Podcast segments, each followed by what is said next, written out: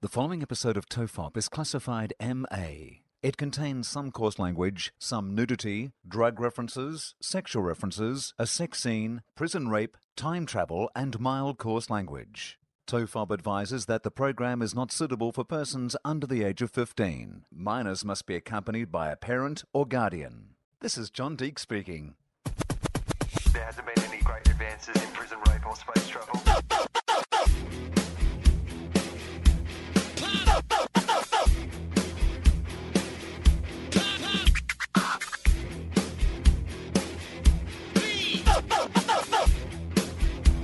the father, the bun, and the holy toast.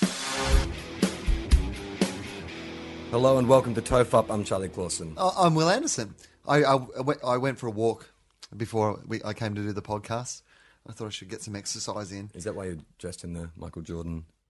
Yeah, and I Workout wa- shorts? And yeah, if people want to picture uh, the recording today uh, in the Tofop Towers, um, basically uh, I'm dressed in a pair of Michael uh, Jordan uh, basketball I shorts. love your commitment to early '90s branding. Yeah, It's like, Where you, didn't- you couldn't find your hypercolor T-shirt. Or, I don't understand any marketing after that. Is it more a thing that you couldn't afford that kind of gear when you were a teenager? So now, as an adult with money, you are indulging that. Is that what it is? Amy did make a comment about it the other day. Like you know when uh, some something's obviously been on somebody's mind for a while, and eventually it comes out as a crack, and you didn't realize that you had become that guy.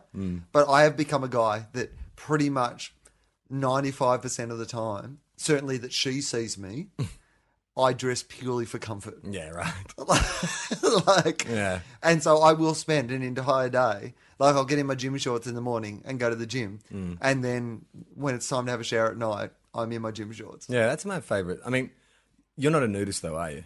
Like I'm a nudist. When it, when it's summer, like if I don't have to put clothes on, I won't. No. It's- and Gemma like, and I kind of have the feeling that if I'm in my own house, 'cause Gemma's always worried that what if someone catches you through the window or you know, you know, someone sees you in the backyard or something. I'm always like, well, it's my house. I don't fucking care. Like I don't worry if anyone sees me nude. I'm not self conscious about that. here's my problem with being nude all the time how do you know when you're not masturbating because at least normally when I'm around the house by myself I can differentiate those two things by me having clothes on You don't want to But if blow I'm nude those all the time, lines. like I'm I'm going into the house to do something and I brush against something and suddenly I'm masturbating. Yeah, yeah. I don't. Like uh, Do you know?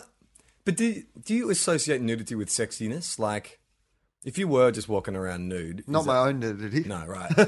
well, what about so? What about your girlfriend's nudity? Does that you associate that? Like, if she walks around nude, is that immediately like, Yeah, yeah? definitely. You don't want to lose that, do you? I like to keep a, a line between sort of. I mean, obviously there's some functional nudity there as well, Mm. but I like to keep a line of like you know I don't like to watch the other person shit.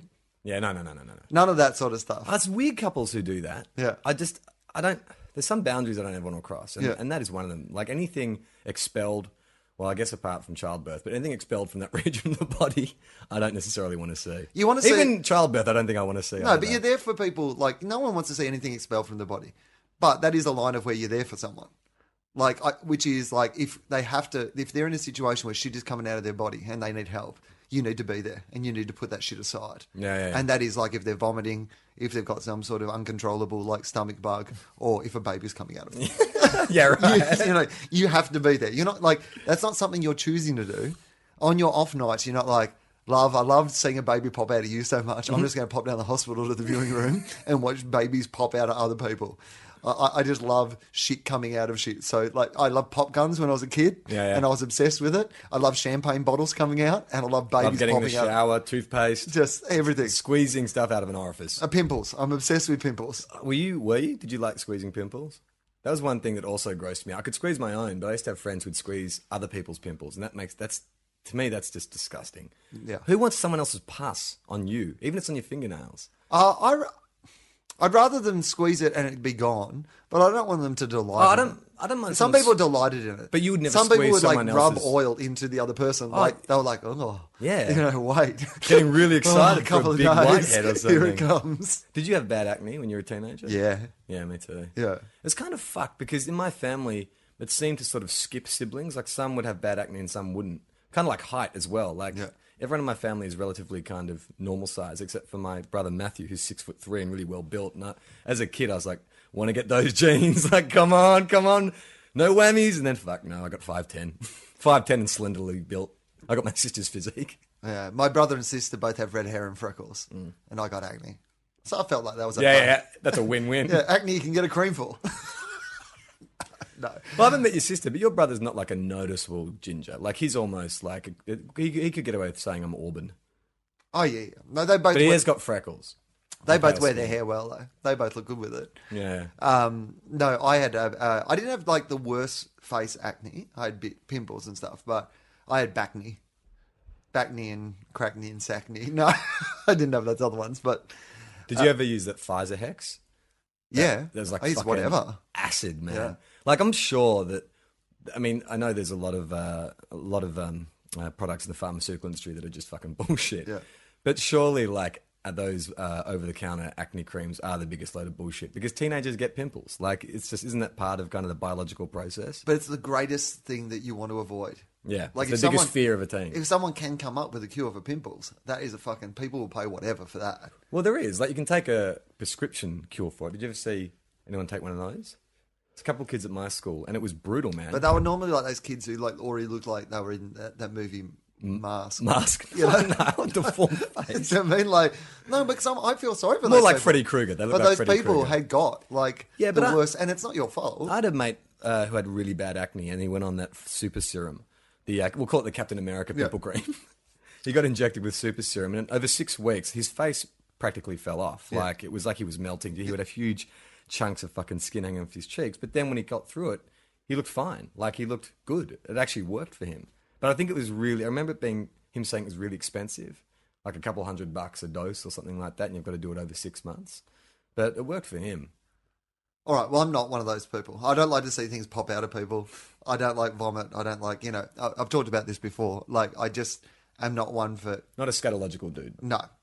So that demarcation is fine. So nudity, I think, does have like a, a sexual element to it, and like I have a nude beach near my house. Oh, that's yeah. That's which right. I actually went by on this walk that I went on today, and it's it's a nude beach, like a legal nude, Mm. nude Is beach. it one? Is it one? Yeah. Is it mainly gay guys that go to that one? well, it's mainly guys. Mainly guys. Like You'd assume they'd be gay though. it is a red letter day when there's some like hot nude European girls down there. Yeah, yeah. And it happens. Yeah, right. And they hunt in packs. so like some days when you walk by, because there's no way. I mean, not I would look anyway. Like even if I had to go out of my way a little bit to look, I would go and look. Yeah. Do you do But- the full stare, or is it more of a But, sideways? but you glance? don't need to because like this place is literally on display to the path, and there's a viewing area up the top, like a literal, you know, sort of hexagonal shaped. You know, they've put in pavers, like whatever, so that you can view the nude beach. So, you, I mean, I probably stretch there more than I would stretch at any other time on the walk, but I have a look. You know, Are you entitled to privacy if you go to a nude beach? As in, like from people who aren't nude? Do you think that's a fair argument? No. It's like one of those um it's got a you know, it's got a sign at the top of the stairs. You know, that's got that sort of, you know, abandon all hope. Yeah, yeah. Answer these riddles three. Yeah, that's right. there's, Raise a, the kraken. there's a lot of fucking raising the kraken. There's, there's a lot of cock rings. Oh, well, no. I- Heaps. yeah, right. And nipple Heaps of piercings cock and shit rings. like that. So is a cock ring through the head or through the? nut Oh no! sack? I mean, I don't know what are, uh, what are the names of those things. Prince that- Albert. They're like no, no, not the piercings. Oh right, right, right. there's a lot of those um they look like uh you know the top of they look like what you'd put on your tap I've never. What you see? You see cock rings at nude beaches. yeah so like you know Isn't the they're- cock ring to sustain an erection? yeah and there's heaps of people walking around with them What? How like do you they've got a see collar from on their cock That distance. oh easily How It's big on are their full dicks? display. Charlie Chaplin goes strolling by. yeah one's got a light in the end uh it's trying to get- stop ships from crashing into the rocks That's not a cock ring, it's a hula hoop. yeah um no no no they're like uh i mean they're just you know you can see Really? yeah what So well, how they're nude far are you? otherwise Like, is it uh, 100 metres we're talking? From the cliffs No, to the beach? No, it wouldn't even be 100 metres, like less than 50 metres. All right. Yeah. Because I still don't reckon it's I straight could up. pick a cock ring from 50 metres. Well, when somebody's not wearing I can't anything find else. my wallet when I'm in the same fucking room as it. If you had it hanging from your cock, you could. and maybe that's what they're for. Maybe that's the thing because they can't. They have to have somewhere to keep their wallet. Yeah, right. While they're nude. That makes sense actually, because you're at the beach, you've got no pockets, Yeah. so you put a cock ring on, Yeah. and then you can just like clip Yeah. your keys to it or That's something. right. That makes sense. Yeah. All right, Your what they locker do? key. That, I'd love to see that. Imagine if hidden in the bushes there was all these lockers, Yeah. and they just like they get the key, they put their cock ring on, and that's how we wear them. It'd be great too to see someone walking down the beach and just like you, you know, just seeing hearing that jingle of keys under their scrotum. it actually matches the area it's attached to. There's um so the, there's a like a, a beat area. So even though so there's the beach Mm. which is frequented by like men and women, but then there's like the bushes, um you know at the top off the path. Which is frequented by miserable married men in their forties. yeah correct, and they're all lovely. Uh, it's, it's like a community we have.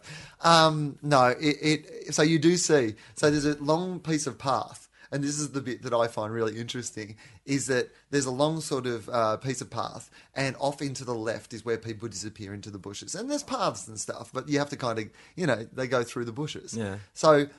This is there's two types of people. There's the ones who linger suspiciously, waiting until you've walked through to go and round the corner where you can't be seen anymore, and then like duck into the bushes. Then there's the other ones. Sorry, pardon my ignorance.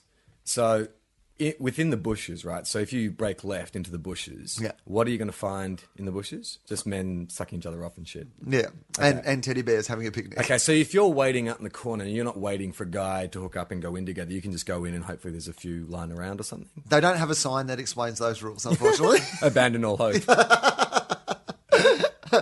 uh, no, that. uh, But I assume, like, and you can see like some of what's going on. So I, I think I have a reasonable idea. Um, so, is- you actually see like s- like sex or hint, hints of no, sex. the kind of yeah hints of sex. like what? Like is it like a priest doing push-ups in long grass? Yeah.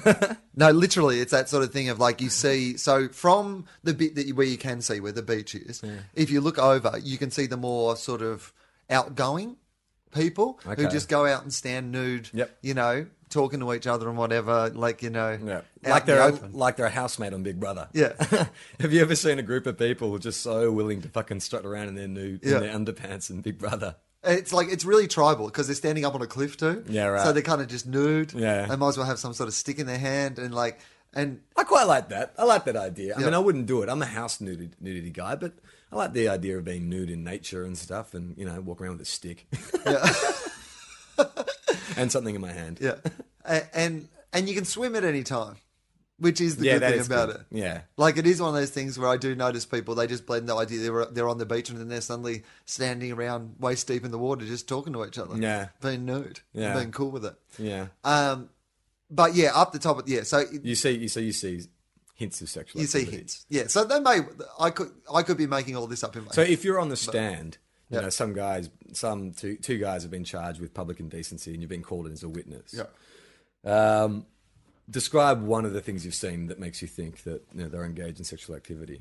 Oh, okay. So, um, Your Honor, start with Your Honor. Your Honor. Your Honor. Uh, one day when I was out for my regular walk past this part of the world, I noticed something more suspicious than usual. Uh, at the top of the cliff, there is what could be best described as a cave and or a lookout. I saw one nude man go into the cave or lookout. Then, uh, briefly afterwards, I saw another man go into the cave or lookout. The two men then did not emerge. for quite some time. I waited around for an hour and a half. It's very hard to stay hard that long. Luckily, I had a cock ring with my key attached to it. Uh, yeah, and I just a lot of kind of like suspicious lurking would Yeah, be yeah. the best. You know, like when you can tell you're not sure why someone's lingering, but they're lingering. There is something too about men. Like when you get checked out by a dude, like it's you. you- There's no like you know. Like you can be across like a, a room of 400 people, and if a guy is making those eyes at you, Yeah. you fucking know, man. It's very predatorial. Like.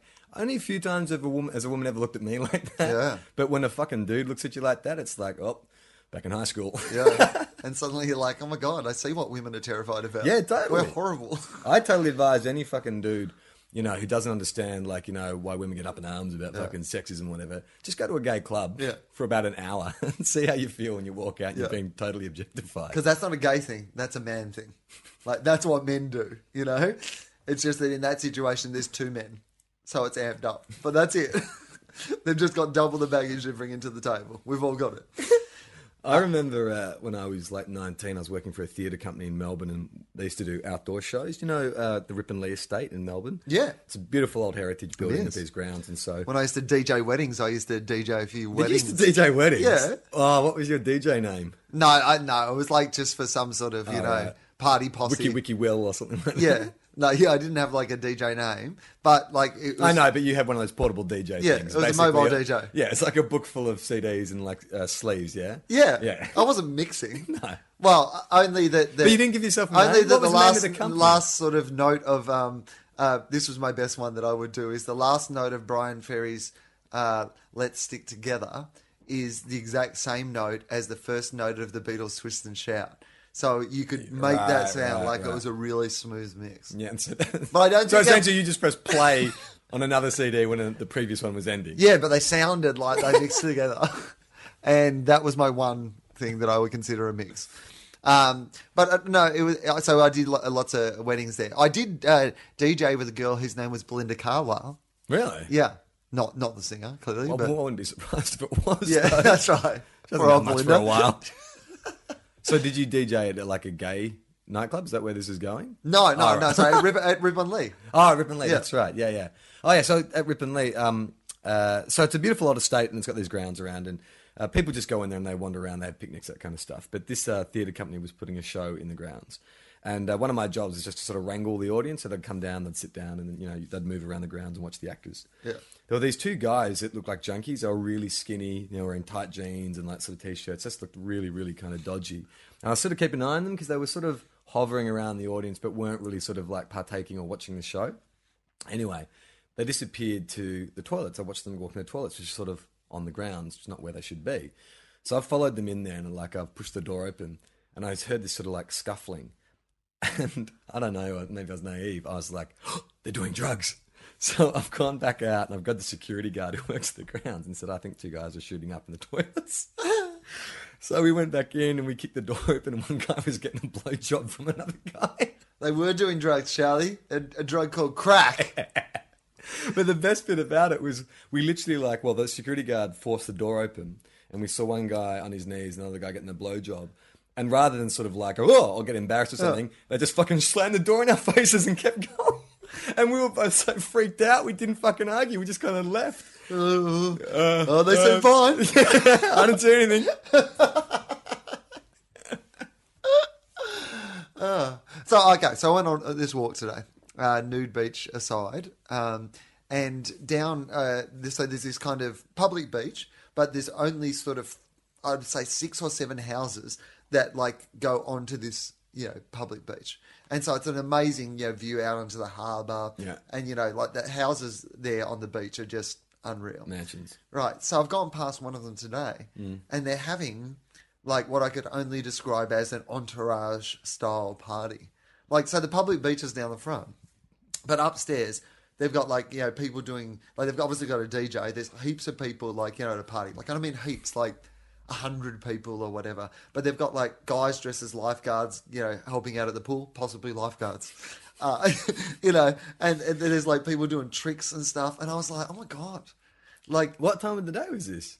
Thursday afternoon. Right, so people just having a party. Just people having a party. Wow. That is it, entourage. It was such an awesome party that I was like, why am I not at this party? like, I was literally walking by. No cock ring, no entry. I was trying to get, like, I was like, how, how can I get invited to this I'm party? on TV. I'm on TV.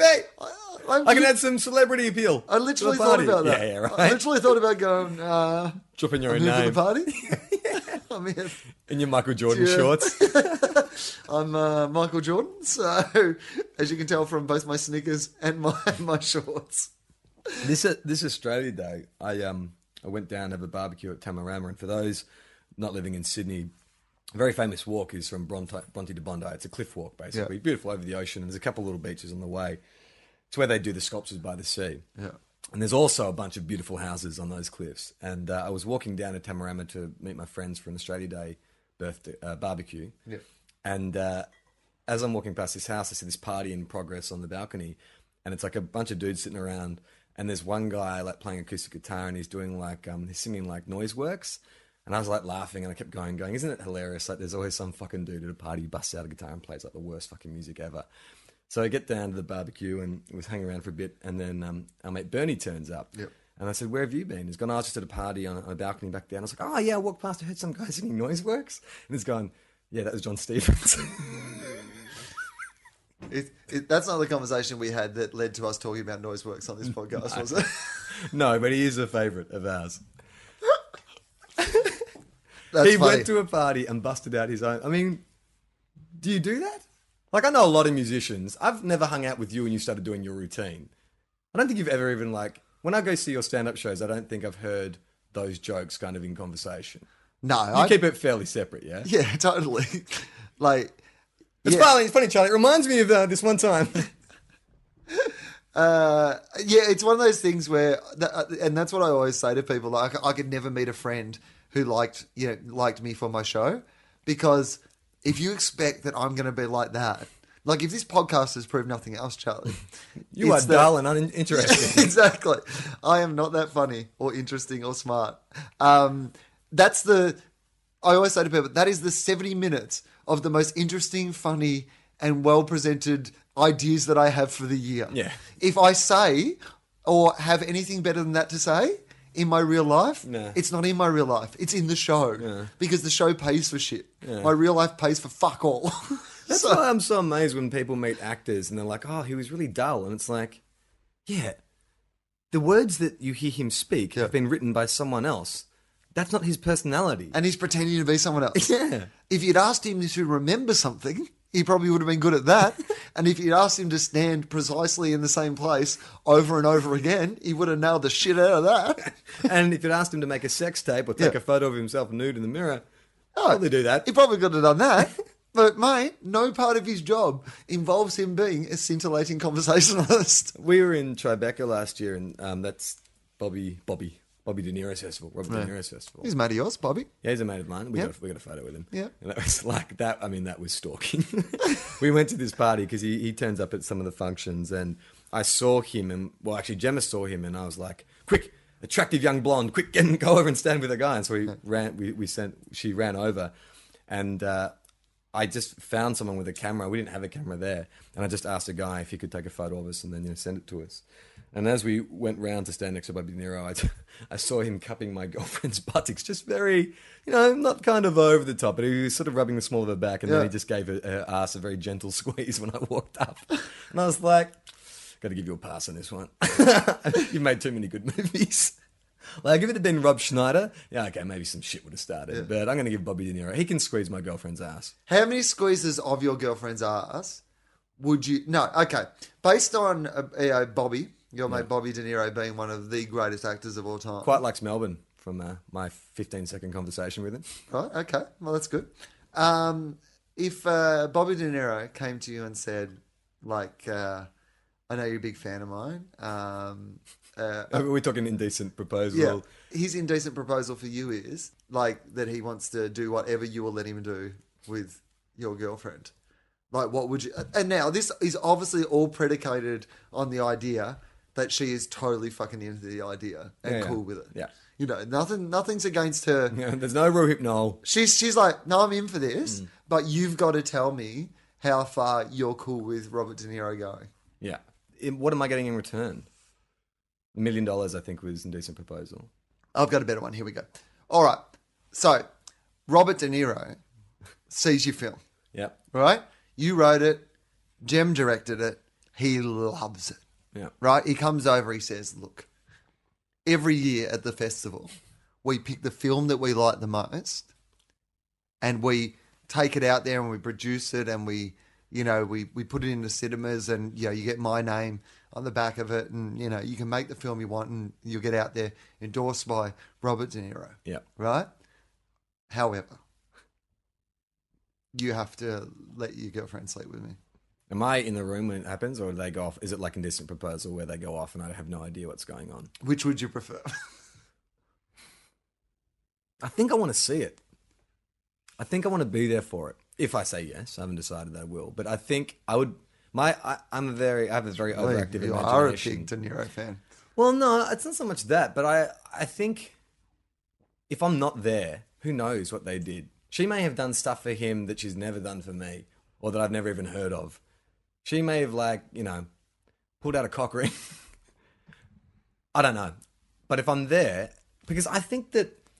Have you ever seen like amateur porn, like real people having sex? Not not even like kind of good looking Bondi type people, but like amateur real porn. It is so uninspiring and unintimidating. So I reckon if I saw like old man De Niro with his old saggy balls, I wouldn't be intimidated. Unless my girlfriend went fucking berserk for it and loved it and he was the greatest lover ever. Yeah. But otherwise I'd be like, nah, nah. I'm actually okay with it, I think. He's a good actor. I'd have to all right, can we have go out for dinner with him first to see if he's actually a good bloke? Because, you know, if we're having dinner and he turns out to be like a massive racist and homophobe and he's just, you know, kicks kittens and shit like that. No, it's Robert De Niro.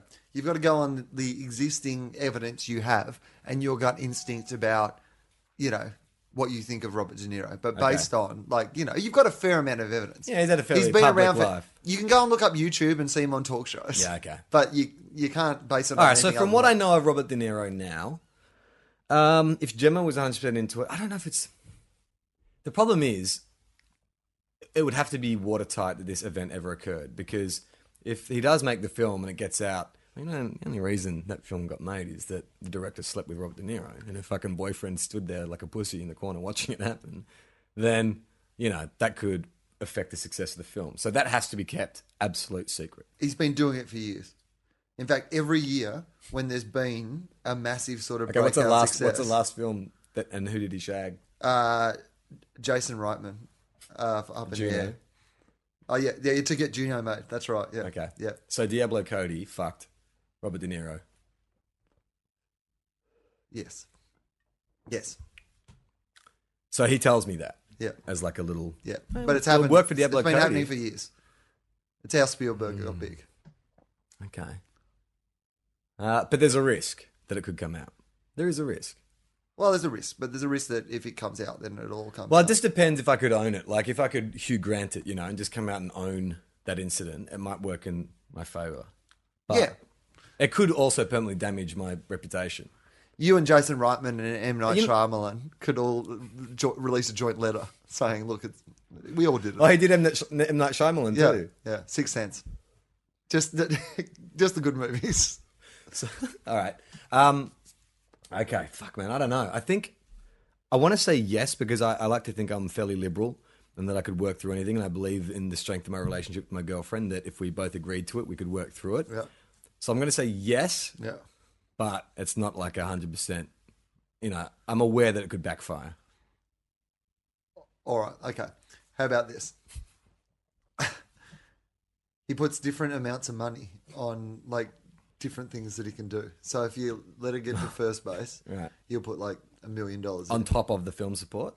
Or is this instead of the film support? uh, instead of the film support. Okay. That's So- just a cash deal now. Yeah, now it's a cash deal. Okay. So you got a so it's a million- bit like uh, it's a bit like a deal or no deal. yeah, yeah, yeah, a million dollars. Um, it's first base. Two million dollars second base. Three million dollars third base. You know, four million dollars home run. What- Does what- that change your thoughts about it at all? Would you go, ah, you know what? We can make this for two million. We can make this for two million. Yeah. Uh, I reckon I'll go three. I'll go three. Yeah. we we need the budget, love. How did that film end? Indecent proposal. Do they break up or do they learn to love each other more? And does he end up sleeping with her? Because that's an odd thing to have to bring up every now and then. When they have a fight, that's going to come up. Yeah, You- you'd certainly. I think they do. And get- who's right? Like, if you get into a fight with your girlfriend and you allowed her to sleep with a millionaire for a million dollars, and then it's six months later and you've bought your house or whatever, and then you're arguing, who has the moral high ground? Oh, I think you've got the moral high ground for a long What time. did you do with him? Yeah. What did you do with him? Slut. I want to watch the Test match cricket. What? Well, I'd just be using it as bargaining tool. Oh, right. I'd be like, I'm going to go in the other room and watch five days of the Test match cricket. And she'd be like, well, we have things to do. And I'd say, remember that time where you slept with that guy for a million dollars? She'd be like, all right. She'd be that's for, you want some no. snacks? She would say that was for us. Yeah. Don't she put that would. back on me. No, no. And then what do you say? I'd be like, no, fair point.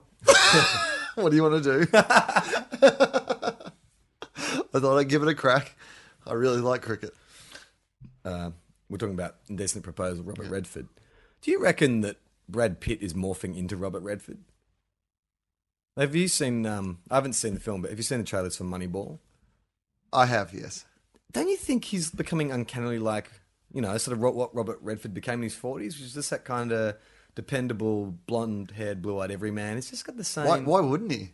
Yeah, I mean, He played it's a his great son. career He played path. his son in uh, Did he? In what?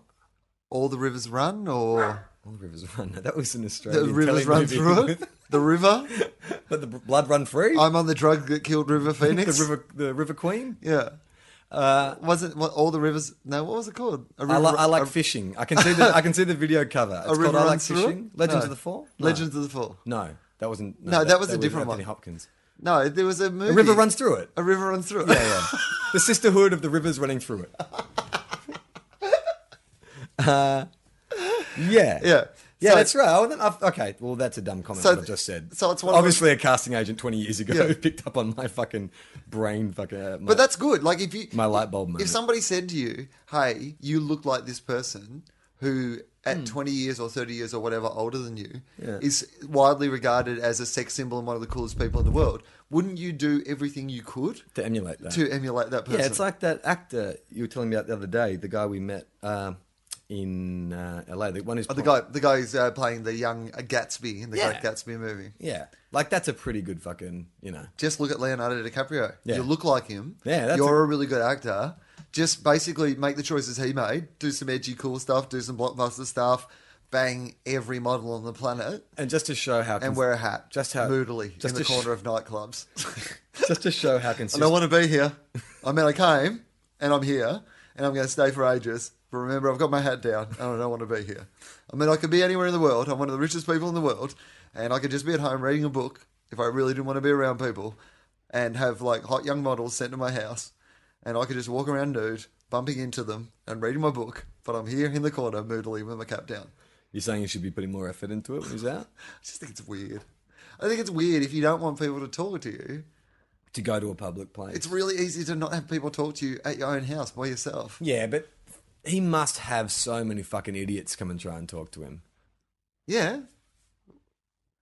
Just stay in your own house and just get your mates around. Well, this is what I was thinking about when But I. you want to go out, like he can't be fucking held prisoner, uh, you know, just because idiots come up and want to talk to him when he goes out. No, but just invite everyone to your house. So this is what I was thinking today when I saw this party. You know, so like I was thinking that if I was that rich, like that I would love to do that. I would love to just throw parties for my friends. Like, you Yeah. know, hey, next Thursday, I'm going to hire lifeguards and fucking fire twirlers and, and like a DJ and just let's have a fucking proper party. Well, isn't that what? That's what um, I, I, I that's what I get out of control though, because the minute I started doing shit like that, I was like, this is a pretty good party, but why is there not like nude chicks on a camel?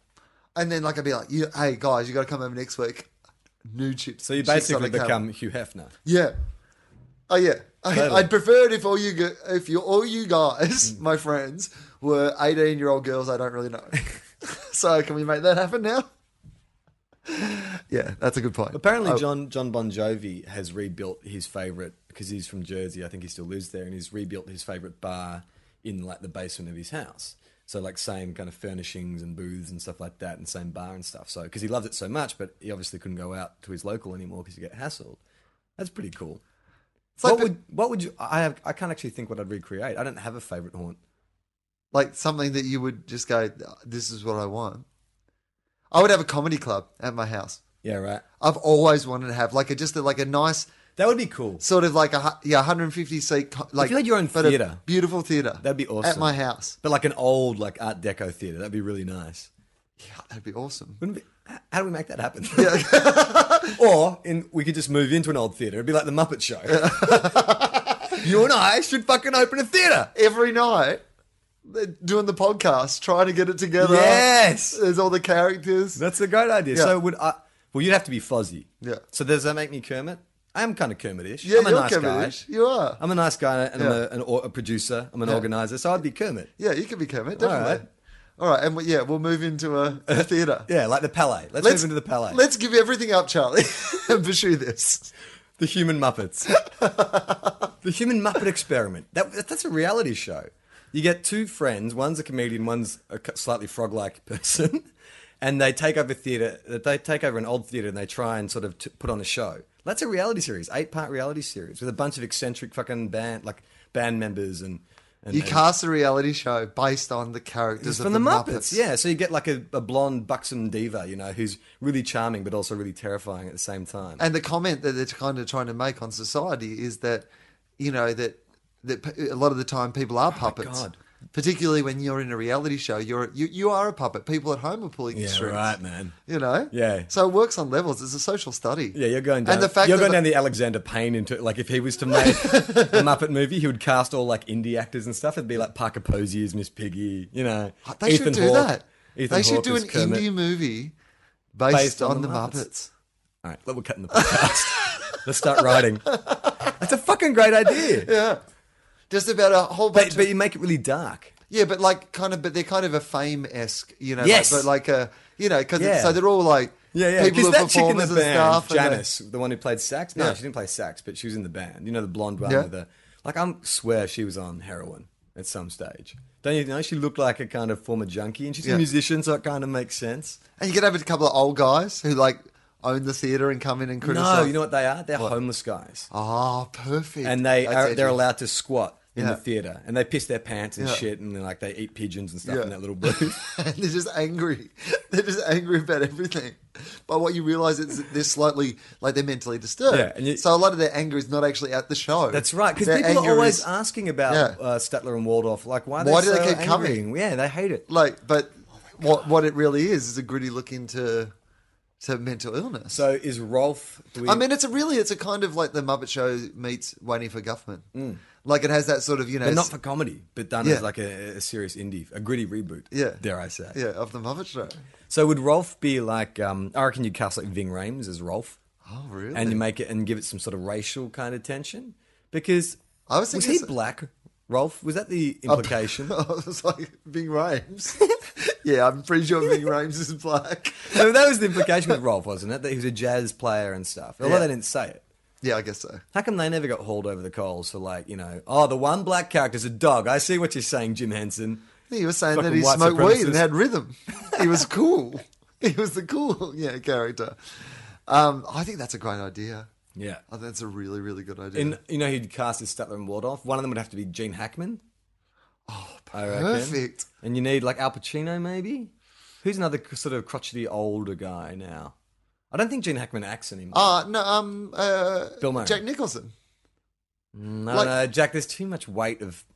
Put Jack Nicholson in any film, it becomes about Jack Nicholson. No, but I'm thinking more about Schmidt, Jack Nicholson. Yeah, I don't Do you know, know what I man. mean? I still reckon You there's can't ba- get Nicholson. There's you can go baggage. past Nicholson. Yeah, I know. Really? And, uh, like I love Jack Nicholson, but Wow. I think that I think you could go for someone more like an older William H. Um, William H Macy. Too, Yeah. too young. If you're putting up against Gene Hackman, he's also got to be in his seventies. Who would it be? Is Jack Lemmon still alive?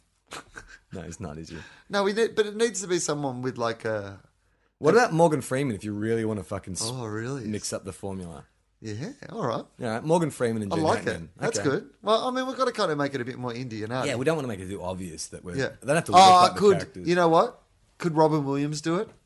You As in a Fozzie beard? Bear? Oh. No, not as Fozzie Bear. Like I'm talking like a Statler and Waldorf, or like an old sort of like you know, you know, a crazy Robin Williams. I don't know. Again, I just Like there's he's too much got the he's- baggage he's, with yeah, he's Robin got the Williams. mental illness and he's got the Nah, I, that, Robin Williams is Robin Williams. You need a Mm. character, like a real face. I think like Gene Hackman is perfect. If there's a who, I don't know who, who else. I love Clint- what that. about You, Clint I Eastwood? love that you were not No, cast. Clint Eastwood is too. You were not cast. Fucking Robin I'm t- Williams and Jack fucking Jack Nicholson. Nicholson And I in our wouldn't- fucking fictional and I wouldn't- Muppet movie. and I've also turned down Clint Eastwood. I Yeah. don't reckon he'd be any good either.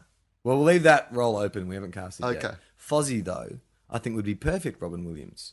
He's like a like me, like me kind of comedian. no, no, no. Will Ferrell. Ah, of course. he is Will Ferrell. Definitely Will Ferrell. So we get Will Ferrell as Fozzie. Yeah. You ne- you need a Kermit. Uh, who's so? Who's the Kermit at the heart of this? Um, Like Edward Norton? Yeah, No, he's a bit too snooty. You need someone who's a bit more of an everyman. Oh, Luke Wilson. Luke Wilson. Luke Wilson would be You a great think? Kermit because he always plays the everyman, the put upon kind of guy, the nice guy. Yeah, I guess like think so. about Luke Wilson from old school. Yeah. Okay, he's on the casting list. We won't lock him in. Yeah. Okay. But a Luke Wilson type, I'd look- everyman.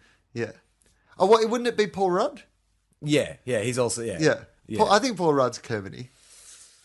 Like, because, you know, it's kind of like he can be funny, Paul Rudd.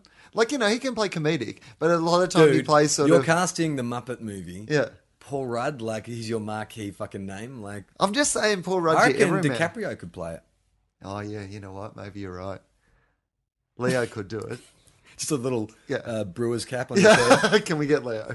All right, we'll get, we may have Leo. I don't know, but maybe Leah doesn't have enough vulnerability. Like it's kind of got to be like I'm thinking a, a Paul Rudd is, is pretty good or a Luke Wilson, and just a bit like because he's a, the thing about Kermit was he was like a nice guy, right? He's just always trying to appease everyone. Like he never he never lost his temper. He got frustrated, but Yeah. it was always about the show, you know. So it has to be someone who has that earnestness and that just kind of likability. But he also was like, you know, he's, he's got a little bit of eager to please. Yeah. about him, Kermit. Yeah. Like, you know, like about things going wrong around him and he has the kind of like, you know, be sort of like, Oh, I can't get all this together in the in the heart of it. Yeah. So he has to play a little bit of slapstick. You know, you gotta have some comic Who do you, who do you cast as Miss Piggy? Has to be a really great great comedian, comedian, Yeah. double N E. Because yeah, it's gonna be someone who's gonna be playing quite big too. Yeah, and but it also has to be attractive. I think. I think Miss Piggy is meant to be attractive. At Yeah, least in definitely. a kind of like just a glitzy kind of way. Yeah, in a voluptuous sort of way. If you could get like someone like an Anna Faris or Faris, whatever her name is, but if you could like a bustier or a more a bigger version of her, who's Yeah. good- like Christine Wig is like the big. Yeah, I don't think she can play Piggy though. She could be and she's hotter. really good. But like she she's more Kermit esque. Mm. You know what I mean? Like Totally. yeah, she could like if you really wanted to fuck with it, you could play her as Oh, what Kermit. about Jason Schwartzman as Kermit? I mean, I like it. Too weird. It's maybe a little Oh, bit too Michael weird. Sarah. Oh, of course. Yeah, that makes I sense. mean, this is we've Michael not, Cera. We've not thought this through at all. Of course, it's Michael Sarah. Michael Sarah, Jesse Eisenberg. yeah, whoever you can get. Yeah. But like that's yeah, Yeah, I Michael definitely, Cera. of Okay. course. All right. All right. Well, Sorry, he's- Luke. He's Kermit. Yeah, sorry, Luke. He looks like I almost had that part. I was almost Kermit. So, so now you need an age-appropriate piggy then. Yeah. So you can't go someone too What about old. Kat Dennings? That chick, she was in, you know, Nora's. She's in Thor. She's the kind of smart mouth chick in Thor. She's a brunette. Oh, yeah, she's I Ah. kind of busty and. yeah. I don't Oh, know. Blake Lively. Can she do comedy? could you do comedy? Like intentional comedy? Uh, who's like what? A, But that is the sort What of about person some they one of the like. girls from Community? Alison Brie, who went. She, yeah, Alison Brie, who went blonde. Yeah, she's good. She could be big. You don't bite. No, I don't buy it. I feel. I feel She's like, got to be more eight, like sort of Gold Coast glam kind of looking. Yeah, she's got to be like, you know, a really sort of. like a Pamela Anderson maybe twenty years ago. Oh yeah, You know what I alright, mean? Like yeah. that type. There's got to be a, a, an actress who sort of takes the piss out of the fact that they're, you know, like Dolly Parton used to, Yeah. you know, take the piss out of. There's got to be an actress like that, Who plays like sexy, but like you, they'd probably like fuck- Cameron Diaz. Yeah, Diaz. I mean, Diaz could have done it.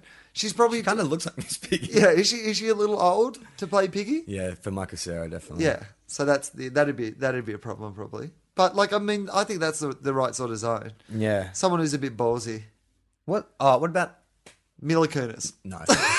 Emma Stone. Emma Stone, Dial it- Emma Stone could dye play. her hair blonde. Yeah, definitely. Stone Piggy. could definitely play Piggy. Yeah. All right. All right. This one- this thing's casting shit's coming itself. together. Right. So is Ving Rhames Rolf? Look, I I have no feelings one way or the other about Rolf. So yeah, why not? I'm gonna go with Ving Rhames as Rolf. Okay. So the important one is Scooter. Is it Scooter? Skeeter. It's- Oh.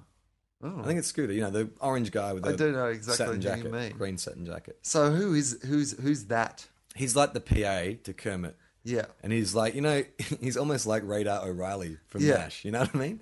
Like he's a kind of sweet natured kind of guy. He's probably actually Kermit is the emotional one, and he's like the PA who actually makes sure people get on stage on time, and he books the acts and that kind of stuff. You Yeah, know what right. I mean? He's a bit like Alison White's character in Frontline. Yeah. Okay. So if Kermit is Mike Moore, she's like, Yeah. or he's like that. So Can we, I, Toby Maguire. Oh yeah, Toby Maguire could definitely do it. Too old for Michael Sarah. He wouldn't be. He's got to be younger. Uh, does he have to Sarah. be? Because it doesn't have to be a direct comparison. Isn't this somewhere we could? yeah, I cast- guess an older person could uh, We be could- a PA. yeah, Yeah, definitely. or Um, a theatre manager or I'm something. going to say um, Amy Adams. as the male character, Scooter. Yeah, we cast. All him. right, like you- I mean, because okay, Scooter's yeah, a sure. minor character. If we're going to make Morgan Freeman, Statler, or Yeah, Waldorf, totally. I think you could just put like because she's got that sort of like Mm. great. She's so charming and lovely, and she's got she's kind of the heart. don't make Or it. that she's don't, too much like Michael Sarah. Though. d- don't make it stunt casting though. no, you're right. Okay, sorry, sorry, Amy Adams. We'll work together on something else. I promise. No, I don't mind. Amy Adams is okay. She actually she could almost be a Miss Piggy too. I think, but yeah, I- she, she could yeah understudy Piggy. yeah, she could understand it, Definitely. Piggy. Cat, but Emma Stone definitely is, Yeah. is the one. Yeah. What other characters are there? Okay. Um, Oh, the Swedish chef Dolph Lundgren. and that's because he's the only Swedish actor I know. There's al- no, there's another guy, Mads Mikkelsen. No, actually, he's Danish. Um, you know who I'd like to cast? Who? Alexander Skarsgård. Oh yeah, Yeah. Uh, the big Like, Mo. and- yeah, totally. As like, and kind of give it a like, because you know what he's like. He he, he can do comedy. Yeah. Because that whole Eric character in True Blood is very comedic, but he could also give. Oh, hang on, Alex, not not his dad, Peter Skarsgård. Alexander, you mean True Blood? Yeah. No. Yeah. No. Yeah. No. Yeah. No. He's not the what the Swedish chef is kind of like middle aged and yeah, but I, jolly and- I, I, but like, I want him to play that. And plus, he's you know, I want him to like. We've got to make this give this movie yeah, right. a little bit of a modern yeah. We edge. can't we can't make it We're too not. much. we're not like- making a like a co- like a ha ha ha. It's hilarious. Yeah. Like the fucking guys. So, Stat- right. Statler and Wardorf are fucking shooting their pants and throwing it at people. The Swedish chef has got to be like an Anthony Bourdain almost s character who's like Okay. so fucking drug addled, like from being in the kitchen, like you know, Yeah, yeah. like and he's Because cutting he's, 'cause he's a chef, cutting and shit. people who he's work like, in hospitality are often on, uh, you know, um, amphetamines. amphetamines. And he's like the suit, and he's and like he's, he's just fucking shit. That's why he up and speaks like, cutting it up, and he's like no because one he's can just so understand what fucking high. He he's saying. He's actually fucking off speaks his head. perfect. He's actually born and raised in New York. He's not even Swedish, exactly. All right. For years, people have been like, that guy is fucking Swedish, man. He is so fucking Swedish. But the truth is that he just once got high and put together some IKEA. All right. Congratulations, Ale- Alexander Skarsgård. You're in the cast. yeah. Just because I've always wanted to work with Skarsgård, too. Uh, the, Ameri- the American Eagle, Oh, the American Eagle. Ted Danson. Yeah, yeah, Danson could do it. He Tom looks like Hanks. a, a- no. He, no, you got to have the profile. I say Ted Danson because he has that. Is that brow and everything? He looks like an American. I mean, Eagle. I don't know why I'm going past Danson. I love Danson. no, we'll leave it at Danson. Yeah. I mean, look at me. like dancing. exactly. He also uh, was at Tribeca and saw my film, and, and I had a chat to him. He's a And, and how much did he offer to. uh, well, he wanted to fuck me, and it was only like fifteen bucks. but I but you paid it. always one step ahead of me, Anderson. Um, I read this thing on the internet the other day, and this is if if the internet is for anything, Charlie, it's for things like this. um, I was reading this uh, piece by a comic uh, writer, and I wish I could remember which one posted it, but one of the ones I'll, I'll try to find it and I'll link it to the the uh, Facebook page, the Tofop Facebook page. But it was an article by this comic book writer that I quite like, who had written this whole essay about how the sh- TV show Thirty Rock is just the Muppet Show Yeah, right. and like he basically did this like big you know essay on comparing all the different characters from 30 rock to the muppet show and it made a pretty like it was one of those things where he'd obviously had to push a few things into Yeah, different yeah, yeah. categories to make it work Yeah. but it was like a it was a pretty fun sort of like y- piece you Did know you- and did because you- he wasn't taking himself too seriously with it Did you honestly like the Muppet Show though? Like, my memories of it are amazingly fond yeah, right. But I say I have fond memories, but I also remember not actually digging, like thinking it was that funny, like thinking it was a bit lame and stuff as well. Like, I think what I admire about the Muppets more than anything is the creativity, but. That's why I'm interested to see this new one because I think that because you know Jason Siegel Yeah. actually helped write it Yeah. and uh, if anyone's seeing um, a real surprisingly really good film for getting Sarah Marshall, it's actually really good. I just thought it was going to be like another kind of one of those Apatow kind of hey, I got a spare fifty million. Do you want to make a film? He's got an interesting sense of humor, Jason. Yeah, really Segel. interesting. Like it, it, it comes at you in some expected and some really unexpected places, and Yeah. Uh, yeah, it has and a- sp- spoiler, spoiler, but he the, the film has this. Uh, it's almost like a, in the third act, he does this puppet show where he does a musical with puppets. And then I read afterwards that he's actually always been really into puppetry. So then you hear about him like writing the new Muppets movie and being in it. It's like that's fucking cool, man. Yeah. Because as a kid, as we've talked about on Tofop before, who was a puppeteer as a child, like what he's essentially done has gone that thing I loved when I'm ten Yeah. as a fucking adult. He gets to make a Muppet movie. He, well, he's That is basically done anything. amazing. I like puppets, and you know why I like puppets because I like the Muppet Show. You know what I should do? Fucking write a Muppet movie. like that is it's quite amazing. that's a pretty privileged position to be in. Like even like Jonah Hill, he's done the Twenty One Jump Street remake. Like they're in a position they're obviously got opportunities in front of them where they can go in and pitch an idea, and they can just talk about stuff that they love, and someone will give them forty million dollars to make it. That's amazing. That's like I aspire to be in that kind of position. and when you are Charlie, what are you going to make? Asterix, but not that French bullshit. Uh, I don't know what would I make. I've always thought that uh, monkey has is a is a property that hasn't been Oh, yeah. dusted off properly. Yeah. like it's a fucking like anyone who follows me on Twitter, you'll see that my um, witty uh, byline is "Great Sage, Equal of Heaven." Yes. that's Yeah. this kind of catchphrase. But that's a fucking awesome show, and that like b- beyond the Muppet Show, the show I'd really fucking have the most fond memories is Monkey. Like I used to get so excited when that show came on. Me too. We used to paint sticks black with gold tips. Like my sisters would all play like Monkey afterwards in the backyard. So Did you that's- have? Oh, we would definitely play monkey because you do the whole like pulling out the. Me too. Yeah, Hey, Daddy Pig. yeah. And then Sandy's all like, "Why do you always fight? I'm depressed." You know, it's, it's a pity he's old now. Hmm. But the guy who would have been perfect to play Sandy, I always thought, was the dude from Ferris Bueller's Day Off, Cameron. he was always. I was like, He was. That is the perfect, casting for perfect Sandy. Yeah, that's amazing. You would have been awesome. Yeah. Not Asian, but yeah, uh, that's fine. I'm fine. It's, but I always thought he would be perfect. But if tell you me, Mm. watch, if you watch Monkey now, like it's th- there's a lot of like really amazingly politically incorrect humor, which I don't know if it's actually in the original. oh, do you know who would be good as Tripitaka? Who? Natalie Portman. Yes, oh, just, you just want to shave her head. How, how hot is Natalie Portman with a shaved head? Like V for Vendetta, I don't remember shit about that movie. I just remember her bald head. It's so hot. She looks better with a shaved head. I think Tripitaka is one of those uh, characters that I. A lot of people say, you know, people these days are a lot cooler with, you know, sexuality and like, you know, like that's been something. And it, ob- obviously, it's a thing that gets discussed in society and we evolve and whatever. But I think a lot of it has to do with those first feelings that teenage boys had about Tripitaka, Oh, yeah, yeah. and they d- weren't sure if they were allowed to or not because they couldn't tell if it was a boy or a girl. For those of you who aren't familiar, um, what we're talking about, Monkey was an amazing show because Monkey is based on a Chinese myth. Yeah. But this show was made by the Japanese Yeah. and then dubbed into English. And I guess you could say it was like a kung fu show, Yeah. like a kung fu sort of parable drama. Yeah. But uh, that's why you watched it as a kid is 'cause- for the fighting. But the character of Tripitaka in the myth, he's a boy priest who is making a pilgrimage to the west. No, east. Making a pilgrimage.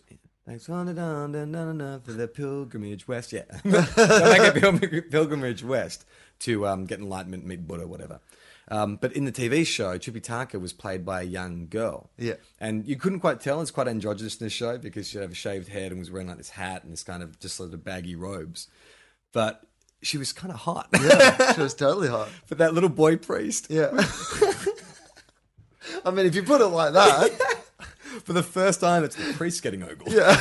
Uh, so, so run me through. Can you remember what the theme song to Monkey was? Yeah. Born in an egg on a mountain top. Okay, so born in an egg on a mountaintop, Yeah. and that was that the egg kind of would burst open. Yeah, at because the I can start. give you the open narration. Was Yeah, like, okay, yeah, okay. Aeons and aeons before the dawn of his day. I stick up. but there's something That's about. not racist because uh, he's just that doing that. what that Siddhartha was. Buddha, the father Buddha, said, "Oh God, should I look it up?" Yeah, look it up definitely. Okay.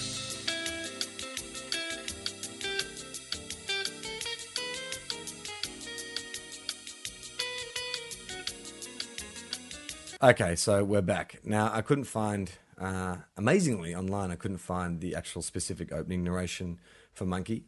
I had an argument uh, with my delightful girlfriend the other day um, about uh, the internet, and uh, she wanted to. Uh, she has a movie that she loves called Nightbreed. And It's like a schlock horror film. You know, Clive Barker, I think maybe. Clive Barker wrote it and directed it. Yeah. Based on his uh, uh, famous uh, 1986 novel Mer- Mer- Meridian? No. I can't remember what it's called. Cabal. It's called Cabal. It's based on a book called Cabal. Human Internet. Yeah. Um, okay, so she swears that she's seen a movie Nightbreed too. Really? Yeah. So I was like, oh, great. Well, I'll get you a copy. I'll get online and I'll find a copy of Nightbreed 2 and I'll get it ordered in and that'll be a cool present. Because you're a thoughtful dude. I am like, I do like to, like, you know, if somebody wants something and I can think I can find it. And I thought, well, the internet won't let me down. No. If the internet was built for anything, Charlie, it was for repositories of knowledge of where I could find Nightbreed 2. If something's not on the internet, it doesn't exist, as far as I'm concerned. Nightbreed 2 is not on the internet, Charlie. The Well. internet has never heard Ergo. of Nightbreed 2. like, and this was the point I was trying to make. I was just like, the internet's never heard of it, honey. Never lied to us, baby. and the internet has heard of everything. yeah. So if the Like, in- just think of anything. Just think of something, and the internet has already heard of that thing. That's right. And they haven't heard of Nightbreed 2. I think there might have been a book or a script. Mm. There might have been some development from what I read on the internet. I think it's a series of books, so there probably is like uh, some source material. and I think there was maybe even a movement to have a Nightbreed 2, but I think she's imagined seeing Nightbreed 2. Yeah. Um, well, that same internet that failed your girlfriend has failed us in terms of the opening narration. But what we do have is the song lyrics, which is born from an egg on a mountaintop. Born from an egg on a mountaintop. uh, I remember that bit, that, Yeah. and that, that always made sense because he was indeed born from an egg on the a mountain. philosophical uh, the philosophical beginnings of monkey is that there was i think there was a mountain that was close to heaven Yep. and the elements rained down on it until it created a perfect thing which was called thought Yeah. and thought gave birth to a stone monkey and so the monkey is not a, a mortal he is a product of the gods he's like almost their most extreme elements that's all Thought, thought must have freaked out. huh? Thought must have been like, oh my god, I'm Thought. I'm all powerful. Oh god, I'm pregnant. Oh, I've had a stone fucking monkey. this is weird. i Like, wish I'm i'd never Thought, taken and I that never- brown acid Never thought of that. so the stone monkeys like stayed on the the mountain, which came first, the monkey or the egg, the famous Chinese proverb, and uh, and then he was born of that that egg. Yeah, and for people who don't know, that monkey was always considered like in Chinese mythology, he's like a troublemaker. Yeah. Like the gods don't want anything to do with him. He's a bit like Beetlejuice. Yeah. you know how in Beetlejuice, like you- the afterlife don't want to know about him because he's a bit of a renegade and he's always like fucking shitting off at the mouth and stuff. That's monkey, and that's why he was on the pilgrimage because he's trying to learn humility. Because Buddha puts a crown on him. Remember? Yeah. And and uh, Tripitaka can pray, and the crown can like you know make him have titan. pain. Mm-hmm. It tightens. Yeah. around his head. Yeah, Because I think the idea is that Buddha puts a crown on him and it would be removed once he gains enlightenment. Or yeah, something like that's that. right. Yeah, Probably he- something he's like on a journey. There is Buddha, so I'm assuming it has to do with enlightenment, some bullshit like that. Yeah, he's on a journey. Okay. Like of enlightenment. And and so he's got this yeah, he's got his crown on that like he'll fight, you know, he'll fight the bad guys, but then sometimes Tributaka's not into him bashing up bad How guys. cool is it too? Like when Tripitaka wants to tighten it, she just like puts two fingers in front of her nose, closes her eyes, and starts going. "Ham, ham, ham, ham, ham, ham, ham, Yeah. ham, ham, ham." And then Monkey would make like ah da- da- da- da- da- da- da- da- da- da- Oh, Stop it! Ow, it hurts! Don't do it! Enough! There's a great. I was going to say before that it was so um, politically incorrect. I remember there's an episode where he chases a demon back into his cave, Yeah. and the demon like you know is running away and slams the door in his face, and he starts beating on the door and he's gone, "Come out and fight me! Do it! You're a poofta!" and that's not a word of a lie. I'm sure it's on YouTube. Oh. Monkey. He calls a demon a poofta. Oh no. It's not a phrase you hear that much anymore, is it? A lot of people standing around going, Ah, monkey. He just says what we all think. Yeah. Well, he recast it with Mel Gibson. Okay, so there was okay, so born on an egg on a mountaintop. What's the next line? This is the one that I like never knew as a kid. I would sing this. Monkey is monkey, he'll never stop. Funkiest monkey that ever popped. oh, So okay. it sounds. the same. Yeah, all right. I don't. That, Funky- I- funkiest You can tell it monkey. was written in the seventies. Funkiest monkey. It makes sense. They're on so much cocaine when they fucking wrote this song. He's a funky monkey. But I'd like to know if this is like because it was a Japanese production of a Chinese show. I wonder if it was an Asian song that they dubbed into English. So maybe when they bought the rights to the series, they sent out the opening theme, and they were listening, going, "Well, it's all in fucking Japanese." Yeah. We'll ask them to send a translation across, and the Japanese are like, "Cool, watch how we fuck with these idiots." Oh yeah, he was the funkiest monkey that ever popped. send that across, and we're like, "All right, let's redub it." Well, they're the lyrics. That's Must all be they true. say. and actually, their show, it's all, all like, you know, cursed of the heavens. Yes. Funkiest monkey that ever popped. Okay. All right. He knew every magic trick under the sun. I always thought that was, he knew every magic written under the sun, but still, same gist. Tease the gods and everyone and have some fun. Tease the gods. Yeah. Oh, I thought it was he's the gods. I love how you're I've had the getting like compl- 95% of the sentence and then you just mishear the first letter of one word. Oh, I thought it was like, please the gods. Uh, monkey magic, monkey magic, monkey magic, monkey magic, monkey magic, monkey magic. Ooh. Monkey magic. Ooh. And there's a second verse, but I don't think we ever got to this in the opening credits. This is obviously the 12 inch. Right. What a car. what a cocky, saucy monkey this one is. All the gods were angry and they punished him until he was saved by a kindly priest. And that was the start of their pilgrimage west. Wow. You know what I love about that is, uh, look, I'm not a songwriter, but until he was saved, until Neither is the person who came up with that. but this last line of, and that was the start of their pilgrimage west. Like, they've, they've too many syllables in pilgrimage. Like, they shouldn't have picked that word. They were, well, maybe they that didn't. was the start of their journey quest. Yeah. That was the start of their pilgrimage. Like, it's being greedy. Why so It's- many syllables? It's a translation. Like it obviously scans in its natural language, but yeah, in the English when they've translated it, there's more syllables. You don't have a syllable by syllable. But that was back in the days. But if where- you were re-recording that song, Yeah. and you're any kind of musician, and you get to that bit, and the lead singer says, "And that was the start of their pilgrimage west," wouldn't you say, "Dude, just use journey. Hmm. Like it's got the right amount of syllables. It doesn't have that weird in the in the middle of the word. and then he'd be like, uh, "Dude, Let's do more, more cocaine. yeah, Shut up." you can be predictable." And you can do that sort of shit, or you can be like me, man. I'm just like fucking Bowie. I just fucking cut up words and I pull them out of a hat, and they are my fucking lyrics, man. That's how I fucking come up with shit. Pilgrimage West. I just fucking cut up a woman's day, mate, and I pull this shit out, and that is my fucking art. Um,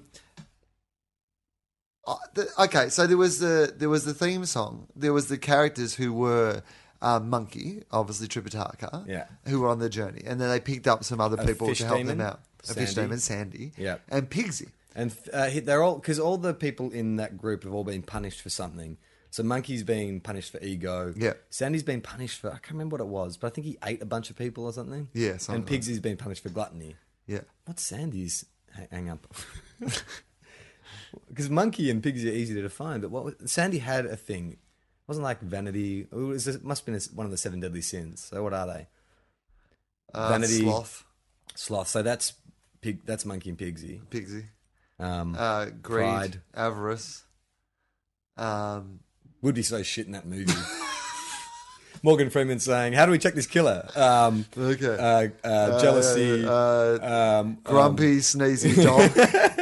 uh, Andrew Dado, Lockie Dado, Cameron Dado. Um, Yeah, I don't know what Sandy's was, but he was being punished. So they're all on a journey, and they're Yeah. all journeying to the west. yeah, and they They'd could. be going west. Sure. Oh, they're in the east, so they're journeying west, right? Okay. And so and yeah, and they could all fight. Pigsy would fight with a was it with a, a Rake. pitchfork, a rake, yeah, a rake, rake.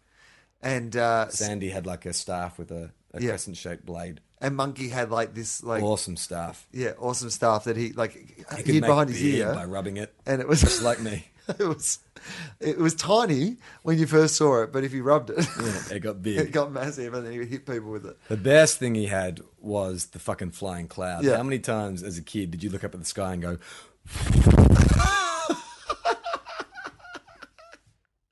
I don't know if that peaked out. I'll have to listen back in the recording. But All what I the was doing time. was blowing with my index and, and middle all, finger. all the time. Yeah. Like it was just the it was just it was the best. Form of transport ever created. I'm like, why do we not all have clouds?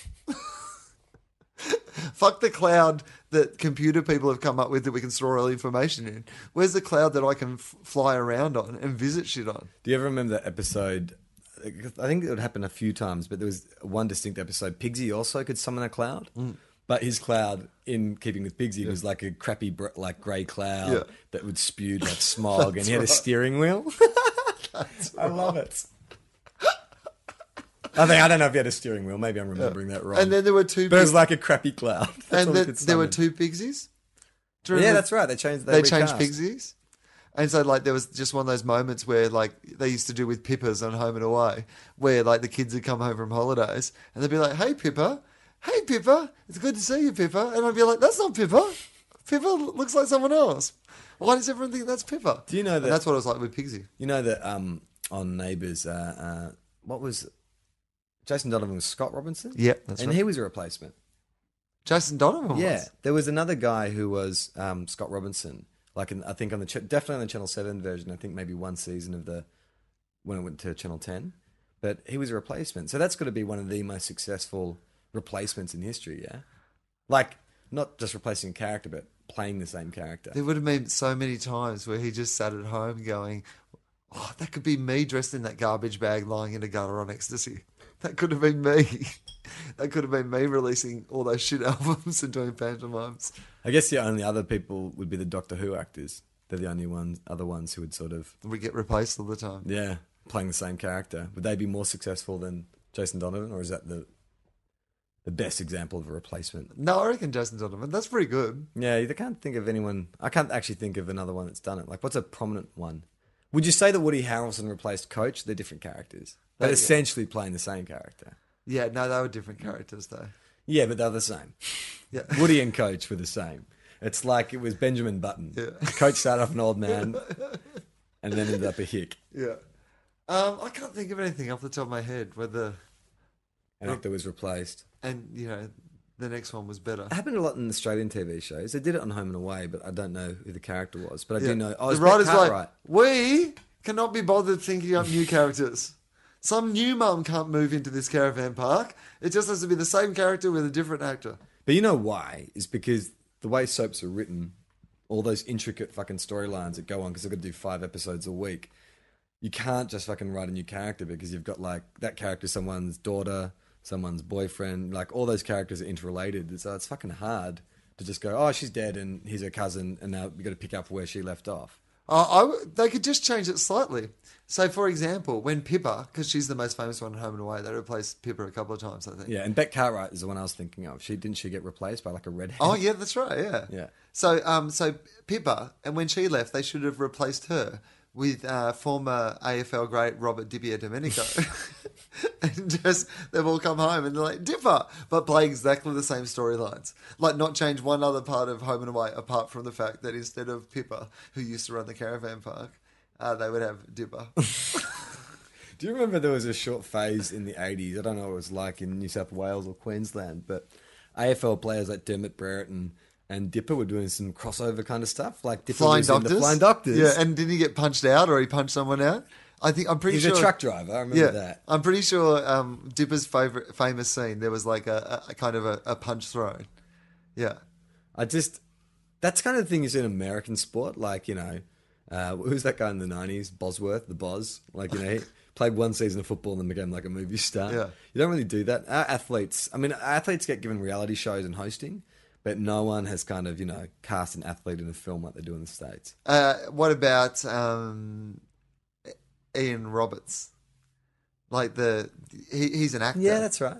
like yeah. and he's been in a few things. But it's not like they're trading off the fact that he's like he's playing characters. I'm saying like you know you'll watch an Adam Sandler movie and John McEnroe. Yeah. will turn up and just like do a scene, or like, or like um, or like Tony Hawk or someone will turn up, or, or Lance Armstrong. Lance in, Armstrong, um, yeah. uh, they don't do it in Dodgeball, Australian, which is one of the Australian- great cameos of all time. That's such a fucking funny scene. That's great. um, they tried to do that with that redheaded snowboarder in uh, Friends with Benefits that we talked about Who's the last red- time. oh, that American guy. Sean, whatever his name is, and he's like a Carrot Top.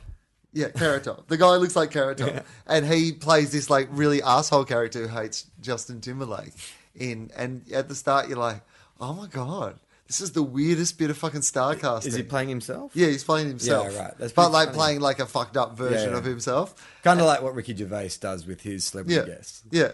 So like he's a, so he's a real asshole who keeps talking about wanting to kill Justin Timberlake and all this sort of stuff. I, behind. I, I admire that. yeah, That's good and co- it's funny, and Yeah. it, it and it becomes a really funny thing. But at the start, you're just like, wait, what? What was that meeting? Because when they wrote the script, like this is what I always think when I see something like that is when you write the script of Friends with Benefits, and it's a pretty wittily written So script, when you photocopy No Strings Attached, and add add a couple more racy shots of Mila Kunis's art.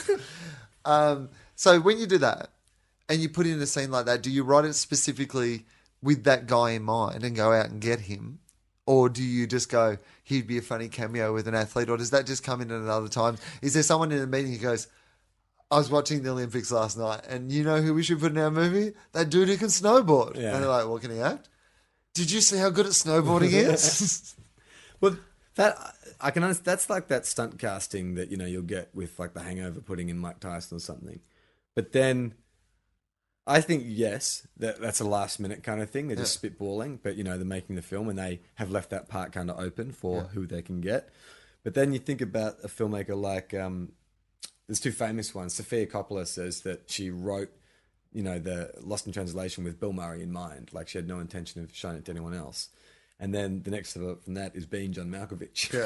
Yeah. you know, Charlie Kaufman wrote a script that was predicated on the fact that an actor would come and play himself. Yeah. And I saw him interviewed and and they said, but was it an actor or was it that? no, it was John, he actually wrote Yeah, that's right. with John Malkovich. So yeah. it wasn't like it couldn't have been uh, Tom Cruise. yeah, Being Tom Cruise. being Tom Cruise, Yeah. or being Bill Pullman. Although or I something. guarantee he would have had at least two or three meetings where a studio were going, "We love your script, love it. but uh, We love it." Have you ever thought about being, being, Harrison Ford? What about being Ryan Gosling? yeah, he's very hot right now.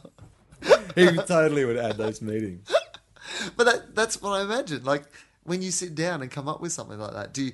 And do you think that he would have only ever made that film if it had been John Malkovich, Yes. or if someone Like, if they had equally put cool? If Tom they said Hanks, if they said uh, Gary Oldman will do it, right? He's still kind of like I mean, he's Yeah, not, he's in that same but he's in kind that of indie same sort crowd. of indie, like but Yeah. older actor, and could be a bit quirky. And you can imagine him having, we you can make the movie. Malkovich is never going to do it. Well- he said he would rather die than do this movie. Yeah. But Oldman is- Loves it. Loves it. Got some ideas, but he loves it. well, I think when you think about the film, it's not really John Malkovich. He's playing a parody of himself. Yeah. So that could easily be applied to any celebrity, any actor. So I reckon it's great for PR to say you wrote it with Malkovich in mind, but yes, I'm sure he had a plan B, being Al Pacino, Yeah. being Christopher Walken. You, so you think that you, you might have read, say, a Rolling Stone interview with a Charlie Kaufman, who was like, you know what? It was always called being Paulie Shaw, and that's that's who we made it for. We had Paulie in mind. Uh, yeah. What happened to Paulie Shaw? Um. Well, I mean, like He he, w- he was big for like that's- that was a quick ascent, yeah. was big until people noticed that he was no good. Like, Pa- I mean, Paulie Shaw. If if my understanding of this is correct, and I don't profess to, for this to be my specialist subject, but my understanding is that Paulie Shaw, you know, for whatever talents that Paulie Shaw has, and I know people who are fans of his. Um, and I think Encino Man was a pretty funny film. but I was waiting for that. I, I saw Biodome. Uh, but Son-in-law, I think that Paulie Shaw, jury duty, a lot of in the army now. a I lot, worked in a video store, so I saw quite a lot of Paulie Shaw movies. um, I Paulie Shaw, a lot of his success was predicated on the fact that his mother, Mitzi Shaw, uh, owned and ran the comedy store, the world famous comedy store. Yeah. And so pretty much every big comedian who got their break in that comedy boom in America had gone through her rooms and owed her a part of their career. And I was I'm of the understanding that the reason he was always doing Letterman and stuff like that was because So I've heard that a that. lot of people owed, you know, I've heard that too, but I've heard him interviewed. I think it was on uh, what the fuck. yeah, I think it was that, but it was being interviewed, and he was saying that everyone always assumes that that's how he got his start. But his his argument was that his mother was very strict and wouldn't let anyone just get on stage, and she was dissuading him the whole time. So if anything, he worked harder to kind of get to where he is. Like he really had to yeah. prove himself. And I think that is what he would say. Yeah. Right. but it's funny. You have no like. You're just got based off what you've read and heard. Like, Yeah. it's more you're making just a, a character judgment. I am. I, I- Based on bio based on data. the evidence based on the evidence I've seen of how good he is. It was all because of his mum. Did you see that YouTube video of him getting punched out? There's a YouTube video. I think it was a Is couple years it of ago. him being punched out? Yeah, it's him Yeah. doing stand up like at a club in like Texas or something. He's making fun of some redneck guy, and the guy gets up onto stage, and uh, Paulie Shaw starts like backing down, and the guy grabs a mic and punches him in the face and knocks him out. And it was a huge hit, a viral hit about three years ago, and then it turned out it was staged. Are you serious? Yeah, yeah. And that actually made me go, yeah, this guy's kind of clever. He knew that everyone wanted to see him getting punched out. Yeah. yeah, that's right. What would what would get some really big hits on my name? Me getting Me punched getting out. punched out. Well, I don't want I don't want to get punched out, but I think it would be good. So let's arrange that. Smart, I suppose. Paulie. Yeah, I, I have no real fondness, but he could have been like an Adam Sandler. Like, if you look at his films, they're not dissimilar in their structure to an Adam Sandler film. Wacky concept, jury duty, in the army now, son-in-law. So Yeah. it's like uh, So army you also- gu- army comedy, farm comedy, fucking uh, courtroom drama comedy. Yeah, and it's like, hey, uh, Paulie Shaw, have you met your twin, Twin sister, sister, Pauline Paulina?" Shaw? I do want to go and see Jack and Jill. I know, I know. On this show, we seem to be a little bit obsessed b- by the career of Adam Sandler, but It is I- amazing. Like, I want to. I'm. Just, I am curious to say. You know what?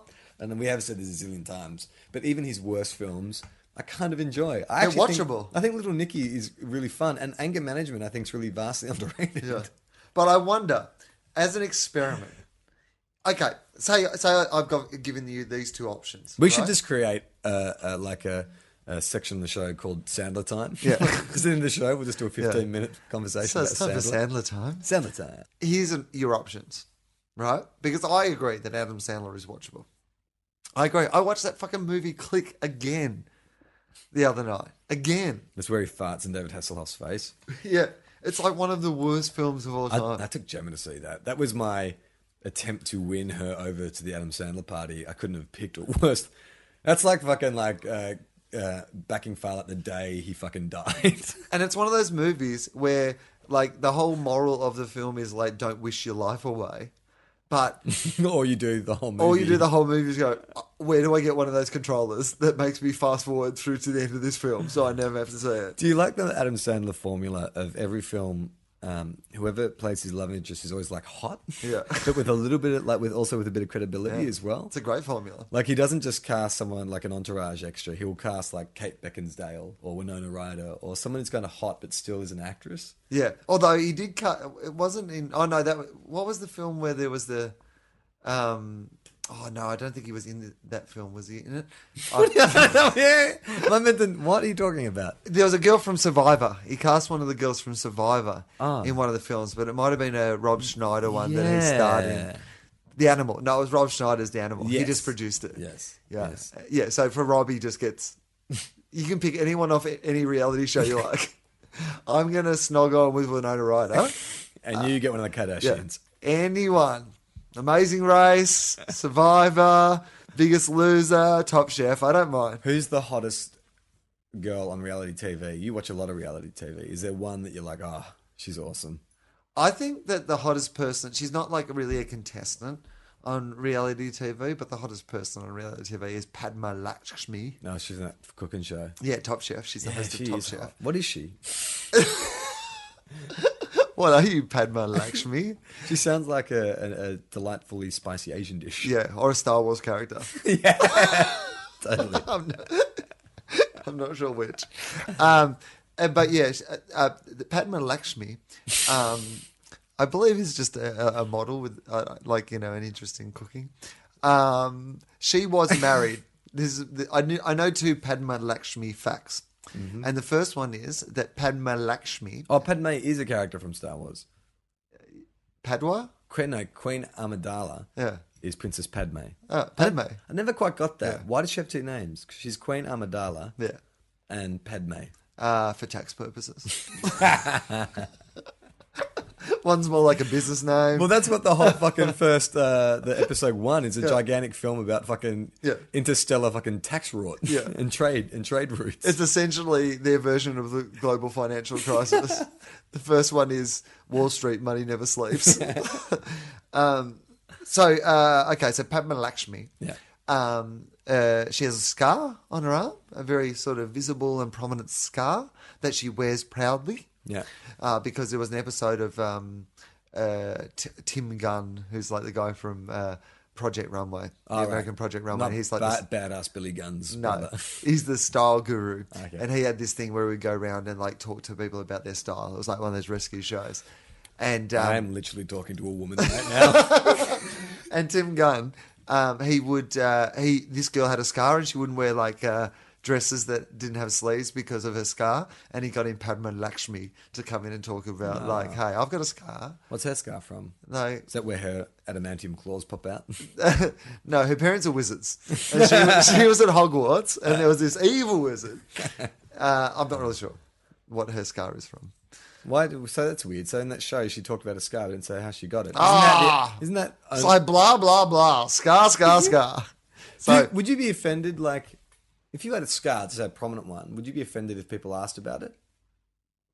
Or it just depends how it happened. yeah, I, I'd be. I, I think I'd If be you got kicked in the face by a gay horse. gay horse. I don't know. Such a homophobe. No, I meant happy, dude. Why does it? You're such a modernist. Why does I was it- talking gay as in like happy, the old why does it matter that the horse is gay? happy will. Like you, what sort of brain do you have that you're like, oh, this, oh ma- it's not bad enough to get kicked in the face with a horse.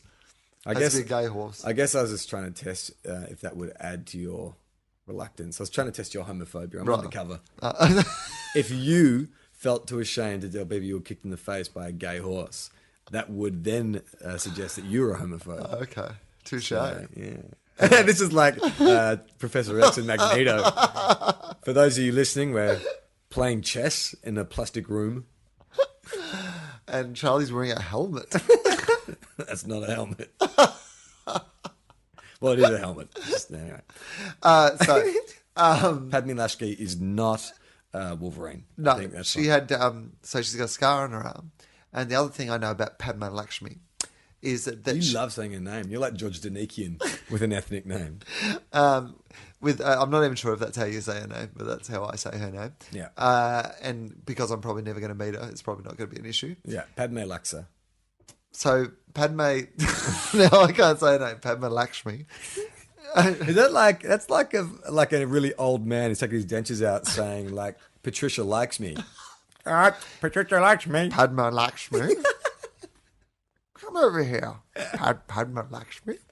Um, so Padma Lakshmi, she she uh, was once married to who? Charlie. Bit of a pop quiz for you. Uh, give me like a give me a clue. Is it like a, an entertainer? Uh, yeah, certainly. Should we play like uh, who, we'll do you know? Yeah, we'll do twenty questions, sort of thing. Well, yeah, like uh, Okay. with celebrity head. Yeah. All right. Am I a male? Uh, yes. yes, you are. um, am I uh, in my thirties? No. Am I in my forties? No. Am I in my fifties? Possibly. Okay. Am I in entertainment? Yes. Am I in sport? No. I don't know why I asked that because you just told me I was in entertainment. No, we can be entertaining and possible. Um, am I a performer? no. Am I a producer? No. Am I a director? no. Am I in the film industry? no. Am I in the TV industry? no. Am I in like um, casinos? No. Am I in nightclubs? No. Fashion. No. But I'm in entertainment.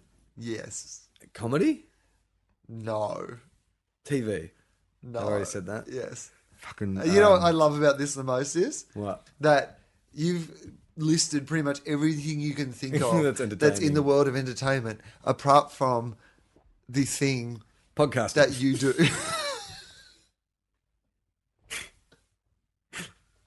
Is that what you're saying? Not po- she was married to the world's greatest podcaster. she was married to Mark Maron. and, An actor. no, Producer. No. Director. What what am I? I just named the three things I do and you said didn't you say yeah. what else do I do? What else do you do, Charlie? Masturbator. She was married. In fact, that's where the scar came from. um What do you do? What you, you Right? Yes. Right, writer. Oh, okay. All right, sure. Okay. Uh, she's married to a writer. Yes, she was married to a writer. Do I write novels? Yes. Are they popular novels? Yes. Are they fiction? Yes. Some of these are kind Are of they about gay vampires? no. That- Some of these are like uh, you know a bit. Am I Salman Rushdie? You are. Ah! Yeah. She was. She was. Does married. that mean I now have like a, a bounty on my head? Because I just said I am Salman Rushdie. the door kicks in. Doesn't he have a fajita on him? What's it called? what are they called? When you have a, not a fajita. Salmon, I've got some bad news. Somebody has put a fajita on you. The the Mexican food? Yes. Someone has put a fajita on your head. What's it called? It's not a fajita. It's called uh, Fatwa. fat. That would be terrible if you made that mistake, if you went out for fajitas. I don't often mistake Mexican foods for death warrants. No. Yeah, he did, but I don't think he has it on his head anymore. Well, they can just get a fatwa cleared. Yeah. How, does that, how do you do that? just in case, I might need to know at some stage. I think when like they put one on your head, you get a list of instructions about how you can Remove your fatwa. get it. Yeah. I mean, it's, what is a fatwa? well, this is this is A dangerous tofop ground. fact. We're going to enter tofop fact territory. Uh, A fat a fatwa is like a death warrant. Yeah. Yeah, it is. Anyone who sees this motherfucker's got our permission to just kill him. Yeah. Or is it an order to kill? It's an order to kill. Right. Yeah. Okay. So that's a serious thing. Yeah. Yeah. Well, he had to go into hiding and stuff. How is that legal? It's not. So just say they did enact a hit on him. That's how. It's Uh, not so, legal. no, it's the they IS. couldn't. They couldn't go into court after they killed him. And went. Uh, Who- but did, did- you not see that we put out a fatwa? But on it, him? but it was the Ayatollah who authorized the fatwa, yeah? Yeah. And he was the leader of Iran Yeah. at the time. So he authorized, he said, anyone who sees this motherfucker can kill him. Yeah. That's, you know.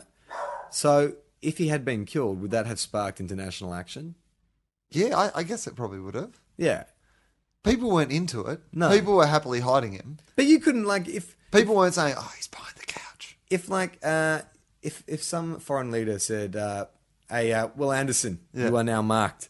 We've told all our people that they can come and kill you. Yeah. You'd expect the Australian government to say, hey, hey, hey, hey, hey, he's one of ours, right? Yeah. So is that what the governments were doing? Yeah.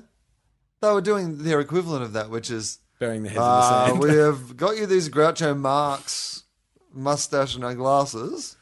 So he uh, was banging a real hot chick. Yeah. So he was like when Norman, was- yeah, when Norman because- Mailer was going out with Marilyn Monroe. Yeah. It's like you're Because- way too smart for that hot Mate, chick. girls love a fucking dangerous guy. You are- and you are no. More, there's no one more dangerous.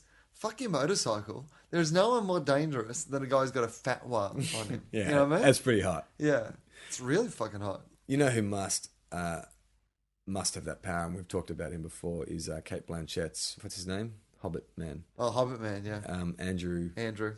whatever. I was at I was at the opening of a play about Case closed. a month ago, and it's the first time I'd ever been in the presence of Kate Blanchett in the Yeah. flesh. And I know we have talked about this before. Yeah. I think this sparked the very worth famous lingering on. Kathy Bates conversation. But she is honestly one of the most exquisitely beautiful, Stunning. human beings Yeah, stunning. on the planet, but almost otherworldly. And she ra- radiates. You know how the nun in the Blues Brothers like glides? Yeah. Like she seems to glide, and her skin is like flawless. They should just get her to Now play. I'm the woman. They should get her to play aliens in all alien movies. No, th- because she's like a better version of us. Yes. So like without having to make them glow or without having to she could just come out of a like you know in V yes. how like the leader of like V was The always lizard. like this almost this like uber you know woman who was in charge Yeah, of everything. Jane Badler, Yeah. who now lives in Melbourne. Is that right? And she was involved in that play. You know that blowjob story I told at the start of this Yeah. show? She was in that play. Are you serious? Yeah, yeah, yeah. It all comes full circle. Wow. who would have thought? Jane Badler played Diana on V. Yeah. Yeah. So Right, that's okay. Kate Blanchett. Kate Blanchett has. So there is a chance that she's eating rats with her flip top head. um, no, but she has that aura about her that she just like is of another time, place, and world. Well, you hear about like And she's funny. You hear, you hear star power, like people talk about, you Yeah. know, someone being a star. Like You can't take your eyes off her. Like she and she wasn't drawing attention to herself. No. either. she was. She opened this play and then like, they're having drinks and she was just sort of hanging around.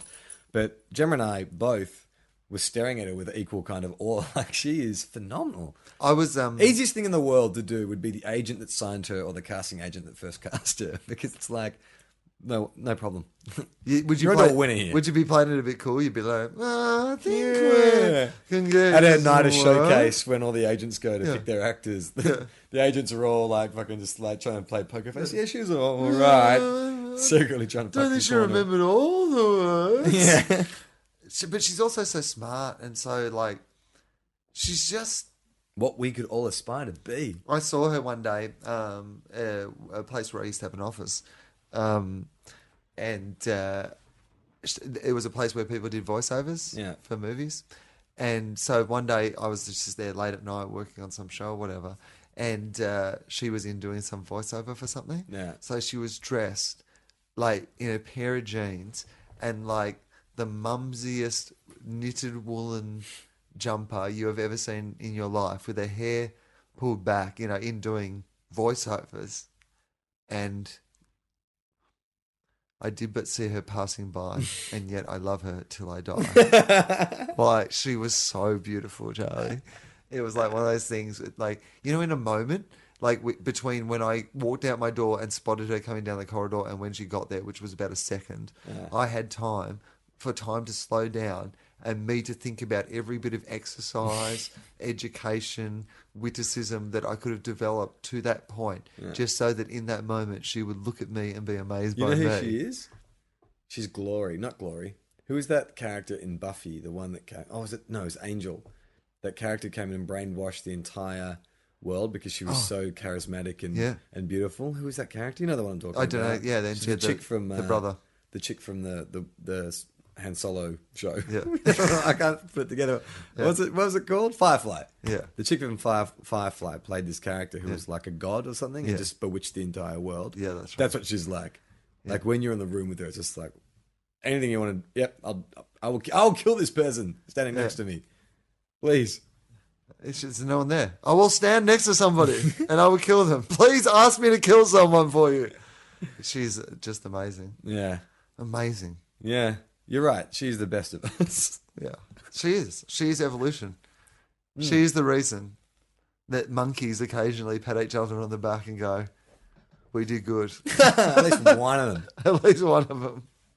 I heard this. Um, uh, do you how well do you know your Planet of the Apes like lore? Oh, oh okay. Ah. Uh, right. Because Some. you know in the remake, right? Rise, which we saw together.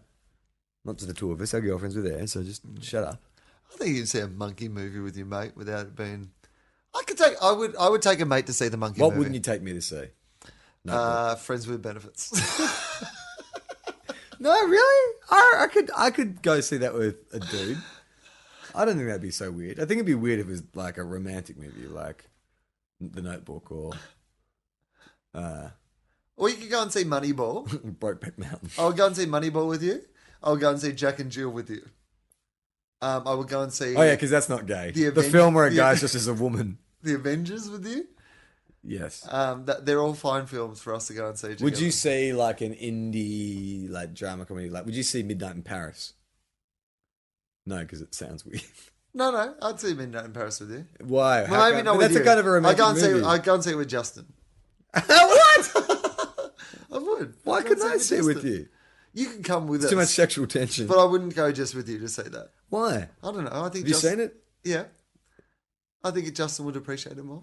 Ah. He likes Woody Allen a lot. You know what? There's actually one just went right because I, I don't- didn't like it that much. Yeah, I saw that. Did you like it? I thought it was fine. Yeah, I thought it was fine. I Oh, like, see, you and I had exactly the same opinion, Yeah. but you wouldn't ask me. well, that's why you're not necessary. We had the Ah, same right, you wanna opinion. You, were counterpoint. already cancelled out.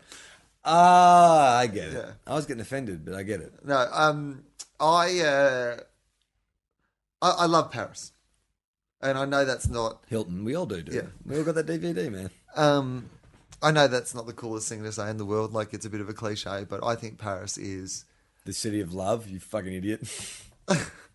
the most amazing. And that whole mythology of that, you know, the idea of just banging around with, you know, old drunken riders and stuff. There's a part of my brain that really Like, Yeah, of course. It's loves so that fucking sort of romantic. idea. And I love drinking wine and eating cheese and Fucking girls having who sex with don't hot wax. French girls, like in socks, knee high Yeah. socks, Yes. and pigtails Yes. with W- baguettes. What? I don't know. I have a picture of what it might be like, and it's mostly like that movie Before Sunrise. Yeah. I'm trying to think. I. No. Not French. like, do, I had a I had dr- sex with a German girl once, and that was um, oddly very uh, efficient. precise. Oh, really precise. But she, like, you know, some you're talking about like Kate Blanchett sort of being like a superior being. Uh, For a German, considering what had happened in the last sort of fifty years, she was the epitome of Aryan. Oh, really? like, she was tall, blonde, athletic. I think she's studying like um, she was doing like a double degree in like engineering and philosophy. Like she was creative, but also like an intellectual. It was just she was a meta human. And well, I guess that's like, I mean, if the Germans saw Kate Blanchett, like, imagine if She's the Hitler, perfect woman. imagine if Hitler had seen her. do you know what I mean? Like, maybe what happened was, and none of us knew this, but Hitler had, had like a had traveled through time. Oi! it's been five episodes since the last time travel conversation. Awesome. Okay, hit me with it. So, Hitler, Kate Blanchett, I'm in. Fire up the fucking flux capacitor. Let's get going. Now, this is TOEFL. So Okay. Hitler, Yeah. um, Oh, and Hitler as well. Hitler has invented. Pretty good. Hitler has invented. So you know they had the, the best of um, like you know a lot of the cars that we drive today, the most efficient and you know beautiful cars in the world were all you know designed for the Germans you know during the war. Um, so uh, the guys of you know, these geniuses you know down at Porsche and whatever have been working on uh, um, time travel. Okay. and they've finally come up with like a machine that can survive time travel. But the unfortunate thing is that they've realised What year is it when they come up with a car that can time travel? Um, Is it the present day or is it back in. No, no, no, no. They've come up with this like while they're working on all those cars and stuff for the Okay, war. so it's during World War Two. Yeah. the German scientists. Yeah, okay, okay. you know, they're doing- Porsche is an Italian car. That's why I got confused. Oh no, but yeah, but uh, um, it, this is the most confusing sorry, hypothetical. no, no. I was trying to. Okay, yeah, no, that, that's a that's a fair point. It's a Mercedes. Yes, Okay. Mercedes, yes, Mercedes that's exactly- scientist. that's exactly what it's, I meant It's, to it's nine. It's nine and thirty-nine. Okay. Mercedes. 1939. 1939. Hitler's got like all the you know Mercedes, Volkswagen, blah blah blah people working on you know all the cars and everything that's been developed for the war effort. Then they discover through some of their experiments that they've come up with a um, Time travel vehicle. a time travel vehicle. yeah. So basically, What do they call it? The von time traveler. That's bad. I couldn't think of one German pun then. The von Schnitzel. The oh god, give me a German cliche, a German pun. Come on. uh, Um, Leidenhausen. Yeah, the, there's no time travel pun in that. Um, The October 2001 Fest. all right, but it's 1939, so all right, they call it the October 2000 yeah. The, Oct- oh, the October 2000. Yeah. Yeah, okay. because it's you know Fair. because that was back when 2000 seemed like the future. Yeah, The exactly. October 2000, Yeah. Mercedes. This all right. So if you find a secret files that have been Yeah. buried like in the rubble of some kind of you Yeah. know country in Germany, it's the s- the real files of the Nazis. Yeah. The files show that Mercedes scientists designed a car called the October 2000, which was a time travel vehicle. Yeah. Okay. But what they discovered, unfortunately, was that the human body could only survive one journey forward and one journey home. And if you took any more than that, yeah, your body Your would. balls Oh, would explode. Your, yeah, your balls would or explode. your ovaries. Yeah. Uh, so, but in, in I love the this- way it's gone. Yeah. Yeah. They'll do. That'll do. That'll do. It's incidental. Something bad would happen, right? so they, they've come to Hitler and they've said, "Look, we've invented this thing, and you do have the. You can go to the year 2000, and you can spend two hours in the year 2000, and whatever information you get, like you know, while you're there, you know, like take that in and you can bring that knowledge back to, you know, here and, and we can use that. Yeah. But you can only do one journey. Yeah. And Hitler's like, well, I can't have other people going into the future. So here's what's going to happen. I'm going to take that journey. I'm going to soak up whatever knowledge of the future I can get. And then I'm going to come back and we're going to destroy this machine and all the files. And Yeah. no one's ever going to be able to do it again. Okay. Okay. Okay. So Hitler goes to the year 2000. Yeah. He arrives. Yeah. There's a Kate Blanchett movie on. Uh, so Oscar and Lucinda probably ran about yeah. that. So he goes into a cinema tin. because he, he assumes that yeah. So he goes into a cinema because he assumes that this is the place where. Queen Elizabeth. Elizabeth. It's Elizabeth. Okay. That's what's playing. All right, beautiful. Okay. So he goes in. Great.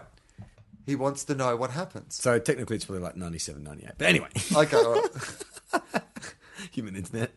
You made this hypothetical so frustrating. All right. So anyway, he's, he's landed at the premiere of Elizabeth. He's gone perfect. I have two hours. This is a historical document of you know Who these people are. who these people are. This is the perfect movie for me to go and see to kind of learn about what's going to happen in the future and what's happening now, and I'll be able to soak it all up in this environment. So he goes in and he watches Elizabeth, and then he goes back, and that's how the dream of the Aryan race started because he like Kate Blanchett. So let me So much. Wait, wait, wait, wait. Let me just get this straight. So what you are Yeah. suggesting Yeah. is that Kate Blanchett somehow created the Yeah. idea of the Aryan race. the perfect woman. He saw her in because the Adolf movie. Hitler went to the premiere of Elizabeth Yeah, and exactly. thought, "I need to create more of those." Yeah, she's amazing. I think you're onto what, something. what about a future where everyone was as cool as that? Do you know what I mean? Like if you, do you know what I mean? Like if you had the capacity to go back in time and say, who should we make everybody like? It would be Kate Blanchett, okay, all right. right? yep. So yeah, basically, you're saying that she. So I'm kickstart- saying- what I'm you're saying is, is- Kate Blanchett kickstarted the Nazi movement. No, I'm just saying it's hypothetically possible. Well, okay, so they said there's parallel universes, Yeah. so there's infinite possibilities Yeah. for infinite worlds. Yeah. In one of those worlds, That's Kate what happened. Blanchett kickstarted the Nazi movement. But what about Mein Kampf? so maybe it had to be when he was at art school. It wasn't the m- Nazi scientist. well, that's ridiculous, Charlie. How how is Adolf Hitler He gets when in- he's at art school Yeah, I'll tell you going how. to get involved in a situation where he can travel through time? I'll tell you how. So his best friend attempts suicide was at art school, and he's, he and his other mate, who haven't caught up for a while, decide they should take him out just to kind of get him over that.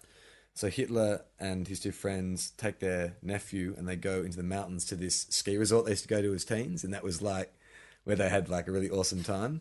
But when they get there, they find out the resort's all closed down and stuff, and the party town they used to know is no longer like that. So they're all complaining all night, and then Hitler goes out and says, "Oh, well, you know what? The hot tub's on." and so Hitler and all his buddies get to the hot tub, and then he's transported to the premiere of Elizabeth. And that's where he gets the idea for the Aryan. Then he writes Mein Kampf, and then the Nazi movement. It's still all Kate Blanchett's fault. Well, and and on that note, um, hey, we have a uh, Facebook page, uh, the TOEFOP Facebook page. We like when you post stuff there; it's always really cool. And um, uh, Twitter, TweetFop is ours. And there's like, um, if you if there was something that you enjoyed from the show, like put it on Twitter with the hashtag TOEFOP quotes, and and it gets retweeted and stuff. That would be cool. Yeah, Tofop quotes is one of my favorite things. I love it. And oh, and if you Do you uh, do you keep scoring your head how many are quoted to you and how many are quoted to me? no, Me eh? either. but I will say that I have occasionally read a quote because sometimes people will put like a little W at the start, Yeah. and other times they'll put it at the end. Yeah. And I read a really hilarious quote and thought that was awesome, and then I got it as a W. I was like, oh, I thought that was mine. I enjoy sometimes when people post jokes that I've made that you've just ignored. Like, so sometimes, like, w- I will say something and you'll just keep going. Oh, yeah, with yeah, whatever that- you're talking yeah. about. And I'll post that. I'll post Charlie keeps talking. Uh, so hashtag to, hashtag so hashtag Tofop quotes and uh, Uh, also, and if you uh, listen on iTunes, um, uh, rank it. Like, Yeah, give yeah, the you're big stars on. and the I've things. noticed that. So, It's- what, what's the deal with that? Because um, apparently the uh, iTunes algorithm, logarithm, uh, I got rhythm. rhythm. Rhythm Nation. uh, the way they do the charts is not just on downloads and subscriptions, but it also has like something that takes into account like ratings and stuff. So We did pretty well. You know, Yeah. I was thinking about this, and this is not to kind of like, you know, but for a show that is not affiliated with a radio show, Yeah. we like rank in like the top 10 for comedy. yeah, we're That's- indie, we're indie, motherfucker. That's so fucking cool, though. We're big on the indie charts. Like you know when they pu- publish We're- the indie so, charts. so we're destined for fucking acrimony and poverty. Yeah, but But, like- someone will come along and take our sound. Yeah. Thirty years from now, we will have 29 for a the mildly pod. successful Reunion tour. reunion tour. people are like they were actually all right. You know they influenced a lot of people to talk shit. Um, have you got anything else to plug? No Uh, tours or anything? Nah, that's it. I think. Wow! That must be like the first show in like 50. You don't have something to plug. Oh, actually, I do. All right. um, if, Pl- you're, Go if on. you're in Sydney, um, all this week I am at the uh, Laugh Garage, uh, Wed- Wednesday through Saturday of this week. I'm at the Laugh Garage. And if you're in the Blue Mountains, I'm playing in the Blue Mountains on Sunday. All the details will be at my website, willanderson.com.au. I'm Charlie Clausen. I'm Will Anderson.